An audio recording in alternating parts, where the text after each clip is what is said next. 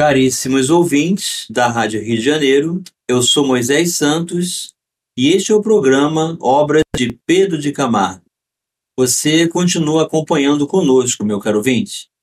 Você está gostando de ouvir o programa sobre as diretrizes do Evangelho, o entendimento do Novo Testamento à luz da doutrina espírita, com auxílio do autor Pedro de Camargo? Mande-me sua mensagem, meu caro ouvinte. Mande sua pergunta. Participe da Rádio da Fraternidade, acompanhando conosco a obra Em Torno do Mestre, o autor é Pedro de Camargo, a editora da Federação Espírita Brasileira. Hoje vamos estudar o capítulo intitulado O Demônio. E Pedro de Camargo inicia dizendo: A árvore se conhece pelo fruto. Não é, meu caro ouvinte?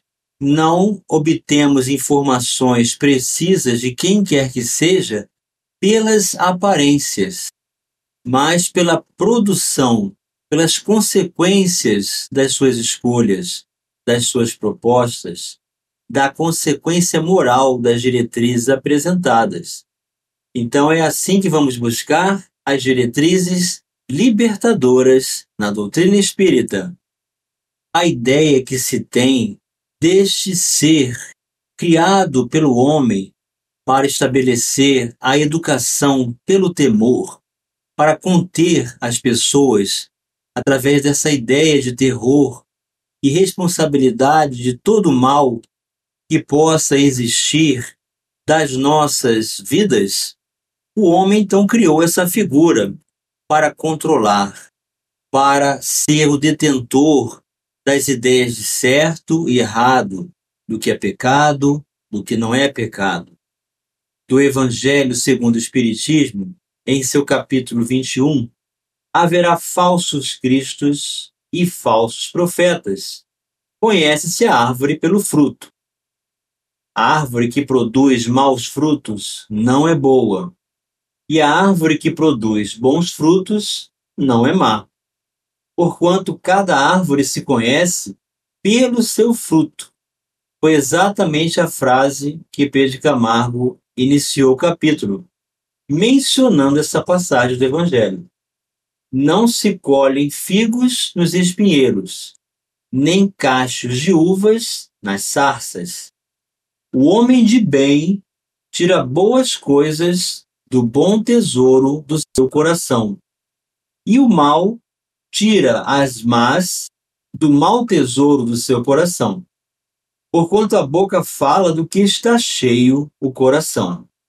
Você vai encontrar essa passagem no Novo Testamento, meu caro ouvinte, no Evangelho de Lucas, no capítulo 6, versículos 43 a 45. Guardai-vos dos falsos profetas, que vêm ter convosco cobertos de peles de ovelha, e que por dentro são lobos rapaces. Então aqui nós vemos a informação de Jesus nos convidando a observar a essência da origem daquele que processa alguma intenção com relação à informação dos valores do espírito. Conhecê-los-eis pelos seus frutos. Podem colher-se uvas nos espinheiros ou figos nas sarças? Assim toda árvore boa produz bons frutos, e toda árvore má produz maus frutos. Uma árvore boa não pode produzir frutos maus, e uma árvore má não pode produzir frutos bons toda árvore que não produz bons frutos será cortada e lançada ao fogo. Conhecê-la-eis, pois, pelos seus frutos. Mateus capítulo 7, versículos 15 a 20. Então é dessa forma que nós vamos reconhecer que tudo que o homem conjectura, idealiza a partir do seu interesse pessoal, do seu interesse egoístico, das suas ideias personalistas, ele não consegue produzir bons frutos. E o tempo vai mostrar quem realmente ele é. talvez seja esse lobo em pele de cordeiro. Só vamos saber analisando, pesquisando e observando as consequências. E Pedro Camargo afirma: o demônio anda de luto, veste-se invariavelmente de preto. Aqui ele está nos trazendo uma figura de linguagem, demonstrando o quanto que a apresentação das trevas estabelece esse concurso, essa emanação que se estabelece através da condição escura da radiação do pensamento dos espíritos, tanto encarnado quanto desencarnado. Vamos elucidar esses conceitos. Então, meu caro ouvinte, essa coloração obscura da aura emitida pelos espíritos que se afastam de Deus, que intencionam conscientemente o uso dos seus interesses próprios, buscando a aquisição e realização do mal, estabelecem pelo concurso da vidência ou até mesmo pela sensação, pela sensibilidade de muitos que já entendem e reconhecem a aproximação daqueles que apresentam vibração negativa. Em O Livro dos Espíritos, em sua primeira parte, no capítulo 1 dos Espíritos, o título Anjos e Demônios, Allan Kardec fez a pergunta 131. Há demônios no sentido que se dá a essa palavra?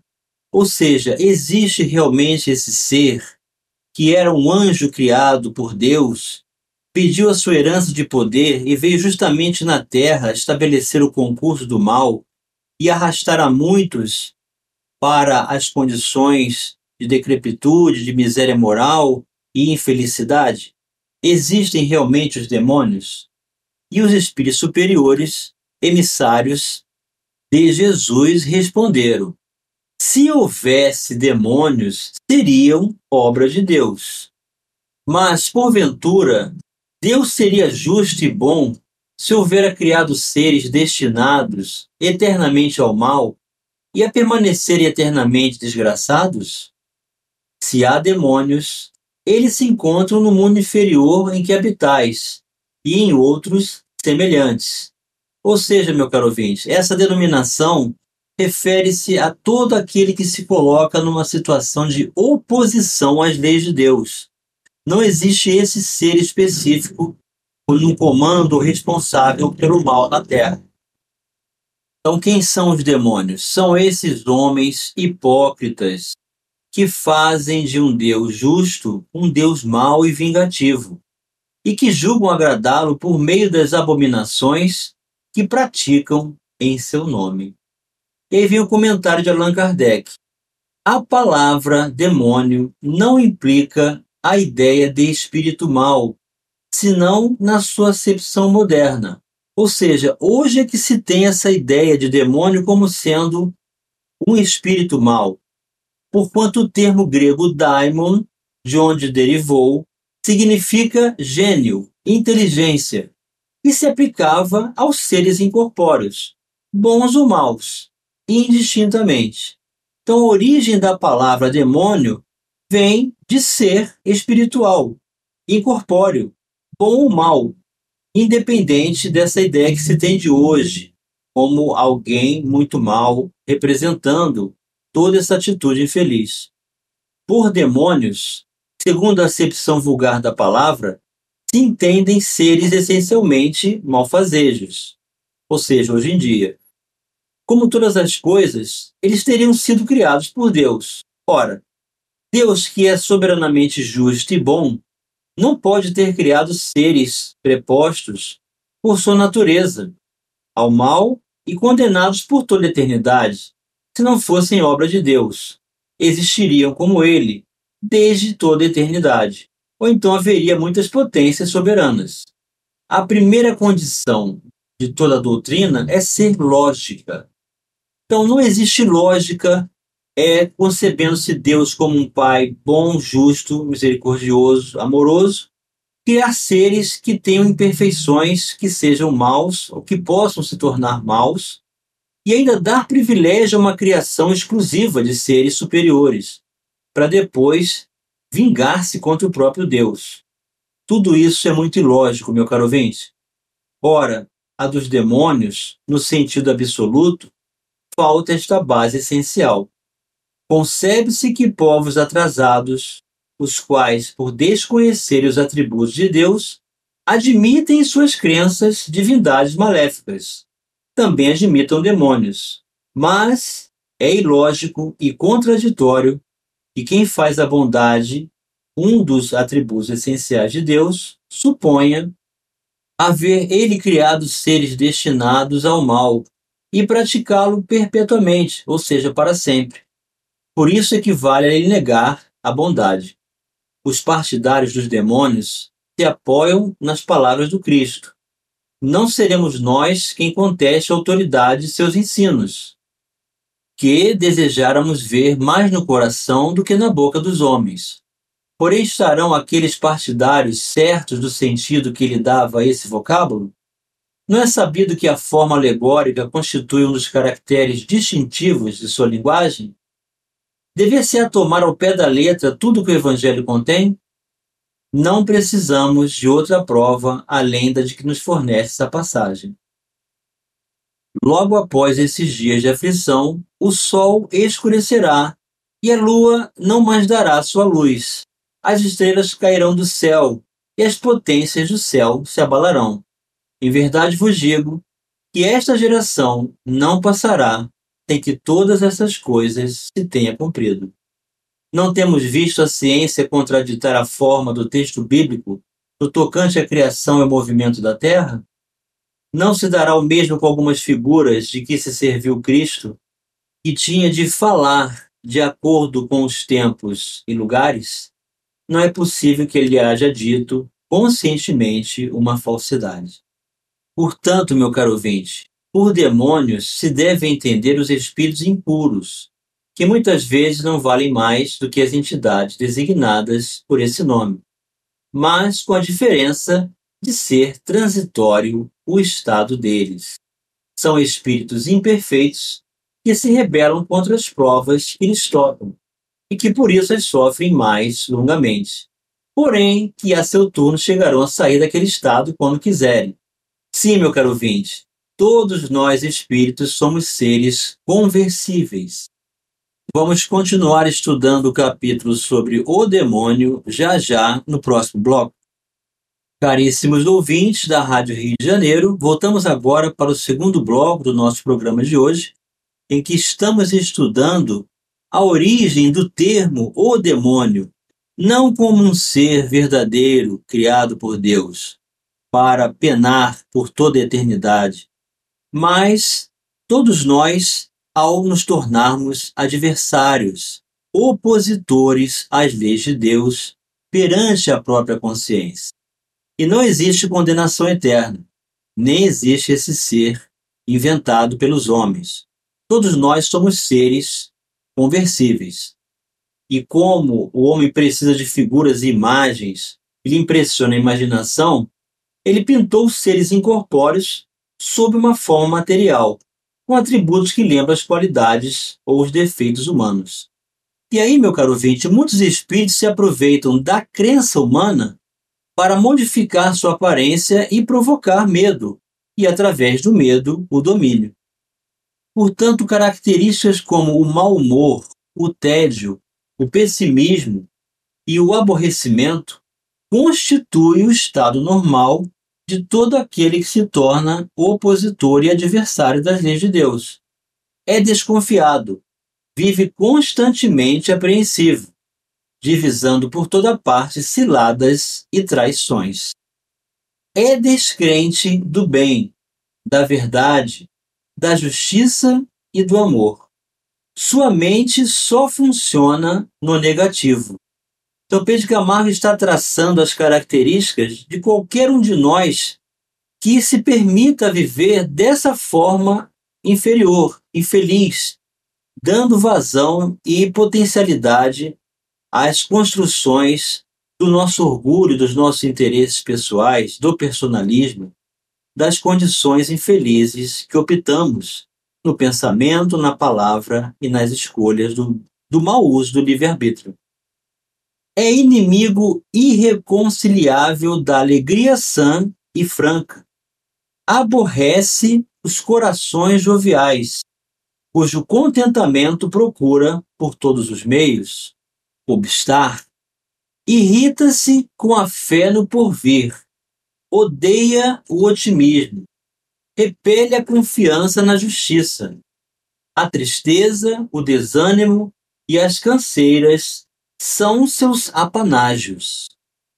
Apanágio, meu caro ouvinte, quer dizer sua característica distintiva, ou seja, sua identidade.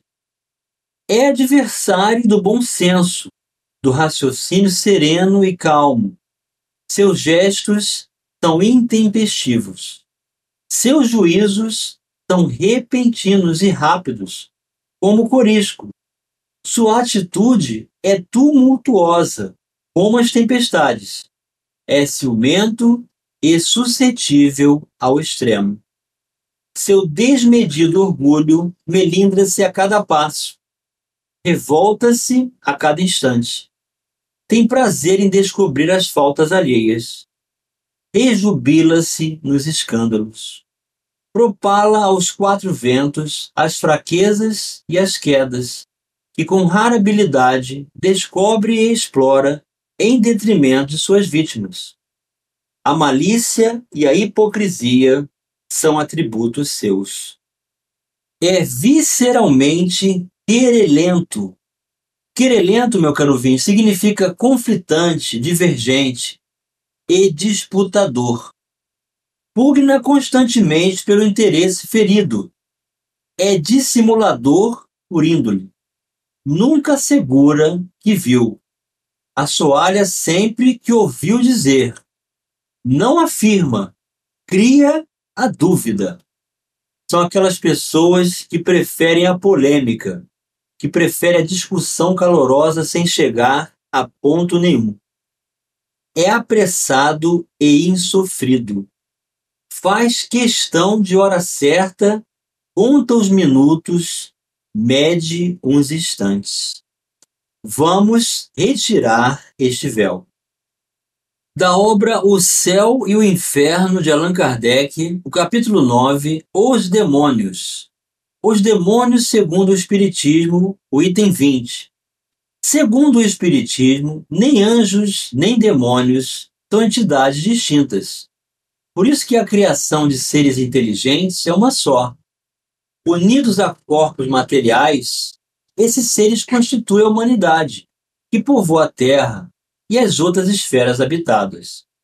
Uma vez libertos do corpo material, constituem o mundo espiritual, ou dos espíritos, que povoam os espaços. Deus criou-os perfectíveis e deu-lhes por escopo a perfeição, com a felicidade que dela decorre. Não lhes deu, contudo, a perfeição, pois quis que a obtivessem por seu próprio esforço, a fim de que também e realmente lhes pertencesse o mérito. Desde o momento de sua criação que os seres progridem, quer encarnados, quer no estado espiritual. Atingido o apogeu, tornam-se puros espíritos, ou anjos, segundo a expressão vulgar, de sorte que a partir do embrião do ser inteligente até o anjo, há uma cadeia na qual cada um dos elos assinala um grau de progresso. Do exposto resulta que há espíritos em todos os graus de adiantamento, moral e intelectual, conforme a posição em que se acham, na imensa escala do progresso. Em todos os graus existe, portanto, ignorância e saber, bondade e maldade, nas classes inferiores, destacam-se espíritos ainda profundamente propensos ao mal e comprazendo-se com o mal. A estes pode-se denominar demônios, pois são capazes de todos os malefícios aos ditos atribuídos. O Espiritismo não lhes dá tal nome, por se prender ele à ideia de uma criação distinta do gênero humano como seres de natureza essencialmente perversa, votados ao mal eternamente e incapazes de qualquer progresso para o bem. Então podemos compreender claramente aqui, meu caro ouvinte, que a doutrina espírita vem nos trazer esse aspecto de inclusão da condição espiritual de todos nós, que não foi criado nenhum espírito à parte fora do gênero humano. Com essa atribuição, vamos ter que compreender e concordar que Deus seria um ser injusto por criar seres já superiores, já pertencentes a um suposto exército que ele pudesse comandar, e que esses espíritos não deveriam passar pelos graus de adiantamento, de reencarnação, de progresso e evolução que nós estamos passando. Então, admitir a existência do demônio é admitir o Pai Celestial como um ser imperfeito, como um criador mau, vingativo e injusto, que dá às criaturas condições diferenciadas e ainda é imperfeito criando alguém que possa se revoltar para poder usar da sua condição de potência maior atribuída por essa falsa criação e vir justamente na Terra para dominá-la.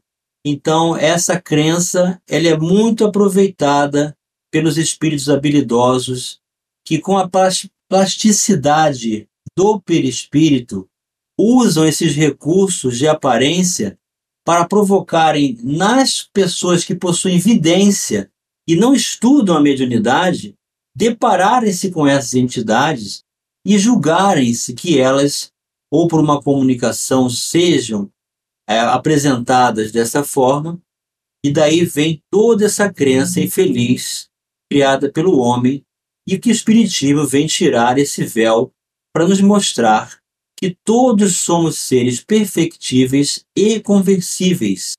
Não há ninguém condenado eternamente para o mal e todos fomos criados da mesma forma, meu caro ouvinte, simples e ignorantes. E chegou o momento de você receber a mensagem do Mestre. Tende cuidado para que alguém não vos seduza, porque muitos virão em meu nome, dizendo: Eu sou o Cristo e seduzirão a muitos. Levantar-se-ão muitos falsos profetas, que seduzirão a muitas pessoas. E porque abundará a iniquidade, a caridade de muitos esfriará. Mas aquele que perseverar até o fim, salvar-se-á. Então, se alguém vos disser o Cristo está aqui ou está ali, não acrediteis absolutamente, porquanto falsos cristos e falsos profetas se levantarão e farão grandes prodígios e coisas de espantar, ao ponto de seduzirem, se fosse possível, os próprios escolhidos.